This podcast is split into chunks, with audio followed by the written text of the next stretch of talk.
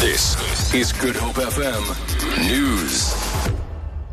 'n Voormalige regter in die Grondwethof, Ivan Mogoro, sê die regstreekse uitsending van belangrike hofsaake het gehelp om die publiek se vertroue in die regstelsel te herstel.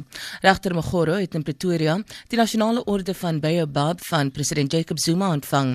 Sy is beloon vir haar akademiese loopbaan en as een van die Grondwethof se mees gesiene regters. Volgens haar was die uitsending van Oscar Pistorius se hofsaak 'n welkome verwikkeling. Mogoro sê ongeag die uitslag het mense gesien dat die regstelsel werk. Borgtog van R10000 is gister in die Pretoria se Hooggeregshof aan Pistorius toegestaan.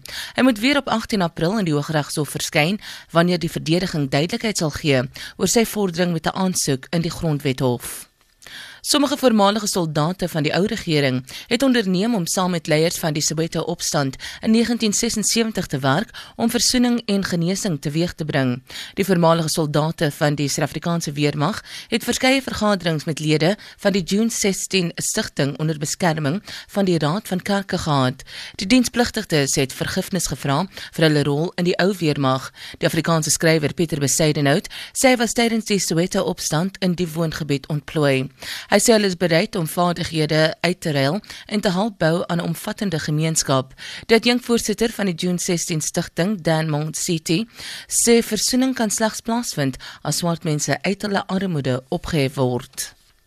Mynbouendleerders glo nie dat die sektor binnekort gaan herstel nie. Dit volg nadat syfers deur Statistiek Suid-Afrika bekend gemaak is wat toon dat mynproduksie in Oktober vanjaar met sowat 5% gedaal het in vergelyking met 'n jaar gelede. Een van die wêreld se grootste mynmaatskappye, Anglo American, het ook aansienlike herstruktureringsplanne aangekondig en gaan sy werkmag met 85000 besnoei. Dit is vanweë skerp dalings in kommoditeitspryse. 'n Mynkonsultant Pieter May Major sê dit is problematies omdat metaalpryse die afgelope 12 maande skerp gedaal het wat laer volumes van alle handelsgoedere beteken. Hy sê 15 jaar gelede het mynbou 50% van die land se verdienste verteenwoordig. Major sê nie landbou of toerisme wat albei aan die afneem is, gaan mynbou kan vervang nie. Twee tussenverkiesings sal vandag in die Wes-Kaap plaasvind. Op Oudtshoorn in die Klein Karoo sal mense hulle kruisies kan trek in die tussenverkiesing in Wijk 13.